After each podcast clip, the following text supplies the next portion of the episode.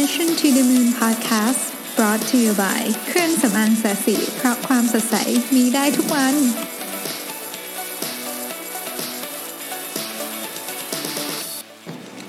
สวัสดีครับยินดีต้อนรับเข้าสู่ Mission to the Moon เอพิโซดที่ 55 นะครับ วันนี้ตั้งหัวข้อชื่อเรื่องว่า Another Day at Work นะครับ จริงๆ อยากจะมาคุยเรื่องอที่ทำงานการทำงานอะไรต่างๆ พวกนี้นะครับ ก็จริง ๆ วันนี้อยากจะมาพูดเรื่องของทีมนะฮะซึ่งเราคงจะมีอิชชูเนี่ยให้พูดกันได้เยอะมากนะครับ แต่วันนี้อยากจะพูดในประเด็นว่าทำไมคนที่เหมือนกับมีทัศนคติที่แย่หรือวิธีการคิดที่แย่หรือว่า value ที่ไม่ดีเนี่ยสามารถทำลายทีมที่ดีๆ ของคุณทั้งทีมได้นะฮะซึ่งผมเคยได้ยินเรื่องนี้มาจาก ผู้บริหารท่านหนึ่ง ซึ่งเป็นรุ่นพี่ที่ผมเคารพมากเนี่ยนะครับก็เคยสอนผมไว้ว่าเรื่องทีมเนี่ยนะมันเป็นเรื่องที่ตลกมาก เพราะว่าสมมุติว่าเรามีทีมหนึ่งนะครับมีคนทัศนคติที่ดี สมมติว่า 5-6 คนดีหมดเลยนะ เป็นทีมที่แบบดินามิกดีมาก ทัศนคติของทุกคนดีมากเนี่ยนะครับ แต่ว่าตัดสินใจรับคนที่ทัศนคติไม่ดีเข้าไปหนึ่งคน อาจจะเป็นคนที่เก่งมากนะแต่ทัศนคติไม่ดีหนึ่งคนเข้าไปเนี่ยโดย โดยผู้บริหารเนี่ยหวังว่าเฮ้ยคนที่ทัศนคติที่ดีๆห้าหกคนเนี่ยจะเปลี่ยนแปลงคนเนี้ยที่ทัศนคติไม่ดีหนึ่งคนเนี่ยให้เป็นทีมที่มีอาจจะมี 7 คนและทัศนคติดีทั้งหมดได้ ในความเป็นจริงมันไม่เป็นอย่างนั้นเลยครับ ในความเป็นจริงเนี่ยสิ่งที่เกิดขึ้นก็คือ เราจะได้ทีมที่ทัศนคติไม่ดีทั้งหมด 7 คนเลย คือคนที่เข้าไปเพียงหนึ่งคนเนี่ยสามารถที่จะทำให้ทัศนคติของทีมทั้งหมดเนี่ยไม่ดีไปได้หมดเลย การที่เราหวังว่าจะเอาคนที่ทัศนคติดี ๆ ที่มีจำนวนเยอะเนี่ยนะครับมาเปลี่ยนคนที่ทัศนทัศนคติไม่ดีเนี่ยเป็นเรื่องที่แทบไม่เคยเกิดขึ้นเลยนะฮะแล้วผมก็ได้ไปคุยเรื่องนี้กับอีกหลายท่านนะทุกท่านก็พูดตรงกันว่าเฮ้ยมันมันเป็นอย่างนั้นจริงๆนะครับดังนั้นเนี่ยเรื่องของ value เรื่องของอวิธีคิดจึงเป็นเรื่องที่สำคัญมากๆในการสร้างทีมขึ้นมานะฮะเรเดียโลที่เป็นคนเขียน principle นี่ก็พูดเรื่องนี้ หลายรอบมากในหนังสือว่าเฮ้ยยูต้องให้ความสำคัญกับเรื่อง value มากๆนะครับโอเค ทีนี้ ผมก็เคยสงสัยเหมือนกันนะ ว่าเรื่องนี้เป็นเรื่องจริงหรือเปล่านะครับจนกระทั่งผมได้ไปอ่านงานวิจัยชิ้นหนึ่งนะครับ ซึ่งเป็นของ Stephen Dimmock นะครับแล้วก็ William Gerken นะครับชื่อว่า How One Bad Employee Can Corrupt the Whole Team นะครับซึ่งเป็นงานวิจัยที่ตีพิมพ์อยู่ใน Harvard Business Review แล้วก็เป็นหนึ่งในเรียกว่า top hit paper อันหนึ่งนะครับ ซึ่งมันมันพูดเรื่องนี้เลยนะครับงานวิจัยอันนี้นะครับก็ขออนุญาตเล่าแบบเวอร์ชันสั้นนะฮะงานวิจัยนี้ยกยกตัวอย่างเรื่องของการช่อโกงนะครับซึ่งเป็นหนึ่งในเรื่องที่จะเรียกว่าร้ายแรงที่สุดในที่ทำงานที่จะเกิดขึ้นได้นี่นะครับ ซึ่งก็คนพบว่าแม้แต่คนที่มีประวัติการทำงานที่ซื่อสัตย์มากๆ ยังมีแนวโน้มที่จะประพฤติตัวไปในทางเสื่อมเสีย ถ้าหากทำงาน กับคนที่ไม่ซื่อสัตย์หมายความว่าถ้าสมมติว่าเรามีทีมที่ซื่อสัตย์มากๆอยู่แล้วเนี่ยแล้วอยู่ดีเราโยนคนหนึงเข้าไปคนใหม่ ซึ่งอาจจะเก่งนะ แต่เป็นคนขี้โกงเนี่ยคนที่ดีๆอยู่เนี่ยมีแนวโน้มที่จะเสียตามนะครับอย่างที่บอกไปในตอนต้นนะฮะแต่ในทางกลับกันในยการศึกษาครั้งนี้พบว่ามันแทบจะไม่มีโอกาสเลยที่คนที่ไม่ซื่อสัตย์จะกลับมาเป็นคนซื่อสัตย์ได้ ซึ่งมันตรงกับสิ่งที่สิ่งที่กล่าวไว้ในตอนต้นเลยนะครับว่า คนที่ทัศนคติดีๆห้าหกคนนี่ไม่สามารถเปลี่ยนคนทัศนคติไม่ดีหนึ่งคนได้ อันนี้พูดถึงเคสส่วนใหญ่นะไอ้เคสที่เปลี่ยนได้ก็คงมีแต่มันน้อยนะครับ ดังนั้นงานวิจัยนี้แสดงให้เห็นว่าการทำงานเป็นทีมเนี่ยพฤติกรรมของทีมโดยรวมเนี่ยมีแนวโน้มที่จะเลวร้ายลง หากมีคนที่ไม่ซื่อสัตย์อยู่ด้วยนะฮะซึ่งอันนี้เป็นสิ่งที่สิ่งที่ต้อง เรียกว่าตั้งสติไว้เลยเวลาจะรวมทีมใหม่ จะเซตทีมใหม่จะส่งใครขึ้นไปอยู่ในทีมเนี่ยเรื่องนี้เป็นสิ่งต้องคิดจะรับใครเข้ามาดู team dynamic เนี่ยเรื่องนี้ต้องคิดเยอะๆนะครับสิ่งหนึ่งที่ผู้บริหารหรือผู้บริหารทีมต้องเข้าใจก็คือว่าความเสียหายที่เกิดขึ้นจากลูกทีมที่มีปัญหาเนี่ยมีมากมายมากกว่าความเสียหายโดยตรงที่คนคนนั้นสร้างขึ้นนะครับเราจะคิดว่าความเสียหายเนี่ยจะเกิดแบบ แค่กับคนคนนั้นคนเดียว ถ้าเกิดมีกรณีช่อโกงก็เกิดจากคนก็จะมีเคสที่อาจจะเป็นเฉพาะลูกค้าของคนคนนั้นคนเดียว แต่ว่างานในการศึกษาเนี่ยมันพบว่าไม่ได้เป็นอย่างนั้นเลยนะครับความเสียหายที่เกิดขึ้นจากคนที่มีปัญหาเนี่ยจะลุกลามใหญ่โตไปถึงทีมงานคนอื่นอย่างหลีกเลี่ยงไม่ได้นะครับ แล้วก็ก่อให้เกิดความเสียหายในวงกว้างในทีมด้วยนะฮะใน paper เนี้ยเขาเรียกอาการนี้ว่า spill over effect เนี่ยซึ่ง spill over effect เนี่ยเอ่อ มันเหมือนกับการล้นออกมาของของที่ไม่ดีนะฮะหลายครั้งเนี่ยการประเมินผลของ spill over effect ต่ำเกินไปเนี่ยทำให้คนเพียงไม่กี่คนในองค์กรเนี่ยนะครับทำลายวัฒนธรรมที่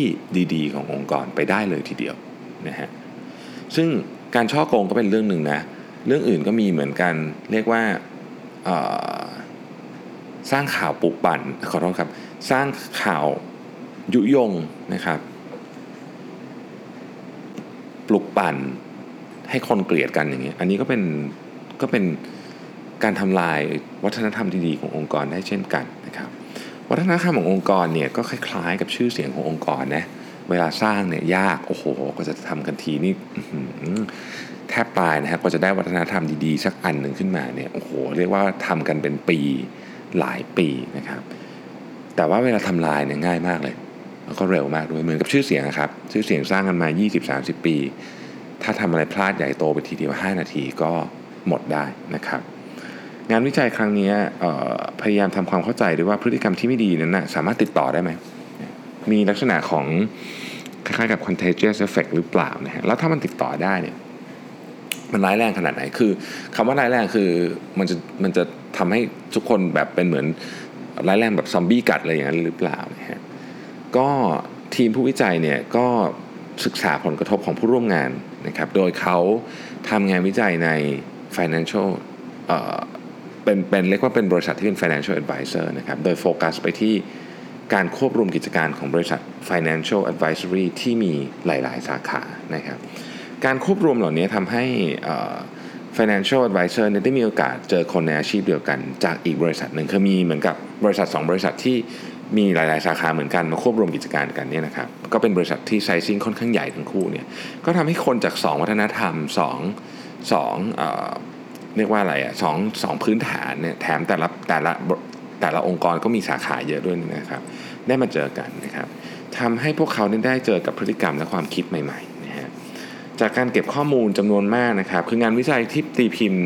ใน Harvard Business Review เนี่ยส่วนใหญ่ก็จะทำกัน แบบโหดอะก็คือปริมาณเยอะแล้วก็ค่อนข้างนานเนี่ยนะฮะ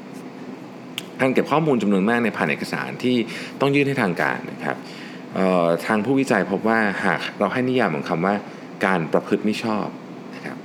เอาใหม่นะฮะถ้าเราให้นิยามของคำว่าการประพฤติไม่ชอบ คือการที่ลูกค้าร้องเรียนต่อ financial advisor ซึ่งส่งผลให้ต้องจ่ายค่าชดเชยคือมีลูกค้าร้องเรียนเสร็จแล้วปุ๊บต้องจ่ายค่าชดเชยเราเรียกว่าประพฤติไมิชอบนี่นะฮะ ในกรณีที่มีการร้องเรียนแบบนี้เราต้องจ่ายค่าชดเชย เกินกว่า 10,000เหรียญนะครับ เป็นการประพฤติมิชอบแบบหนึ่ง การประพฤติมิชอบอีกแบบหนึ่งนะครับ ก็คือการที่ financial advisor เนี่ยเสียสิทธิ์ในการตัดสินใจในพอร์ตของลูกค้าไป อันนี้เป็น 2 กรณีที่เขาดูนะครับ ผู้วิจัยเนี่ยเก็บข้อมูลทั้งตัว financial advisor แล้วก็ตัวผู้ร่วมงานด้วยนะครับจาก งานวิจัยเนี่ยพบว่า financial advisor นั้นเนี่ยมีแนวโน้มมากกว่า 37%ที่จะกระทำการประพฤติมิชอบ หากได้ทำงานร่วมกับผู้ร่วมงานที่มีประวัติของการประพฤติมิชอบมาก่อนนะฮะถ้าเราจะแปลความข้อมูลดังกล่าวโดยที่เราต้องบอกกันนะครับว่าการวิจัยนี้มีการควบคุมตัวแปรอื่นที่ส่งผลเชิงสถิติอยู่แล้ว แต่มันซับซ้อนมากนะครับ ใครอยากหาอ่านตัวจริง ไปไปไปค้นได้นะฮะแต่ว่าเอาว่าเราคุยกันแบบง่ายๆนี่แหละนะฮะจากข้อมูลวิจัยดังกล่าวเนี่ยนะครับการพึ่งชอบเนี่ยมี social multiplier เท่ากับ 1.95 เอ้ยขอโทษ 1.59 นะครับ ซึ่งหมายความว่าโดยเฉลี่ยแล้วเนี่ยใน 1 กรณีของการประพฤติไม่ชอบของต้นทางนะฮะจะส่งผลให้เกิดอีก 0.59 กรณีของการประพฤติไม่ชอบผ่าน peer effect ซึ่งเป็นการเรียนแบบพฤติกรรมของคนคนหนึ่งไปยังคนอีกคนหนึ่งครับเหมือนกับว่าเราเห็นเฮ้ย ไอคนนั้นมันก็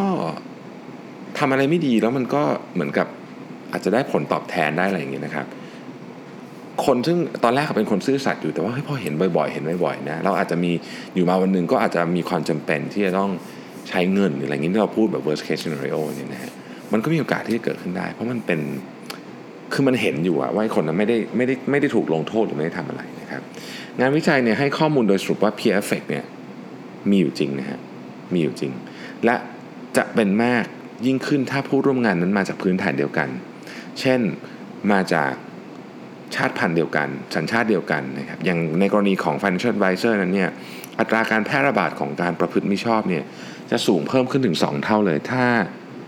มีคนใหม่ที่มีประวัติของการประพฤติมิชอบ และมีพื้นฐานคล้ายๆ กับคนเดิมที่อยู่ในทีมเข้ามาร่วมในทีมด้วยนะครับ ดังนั้นการสังเกต พฤติกรรมทัศนคติทัศนคติต่างๆ ของทีมงานจึงสำคัญอย่างยิ่งนะครับและโดยเฉพาะตอนที่จ้างคนใหม่ๆ เรามักได้ยินเสมอว่าฝีมือเนี่ยฝึกได้ แต่ความเชื่อและทัศนคติหรือ value พวกนี้ฝึกกันยากหรือแทบฝึกไม่ได้เลยทีเดียว ดังนั้นการคัดเลือกคนเข้ามาในทีม ต้องพึงพิจารณาเรื่องนี้ไว้ด้วยนะครับ อย่าให้คนเพียงคนเดียวเนี่ยนะครับ เข้ามาทำลายวัฒนธรรมองค์กรที่ทุกคนห่วงแหนฟุมฟัก สร้างกันมาอย่างยาวนานนะครับตัวผมเองเนี่ยก็คือต้องบอกว่าผมเนี่ย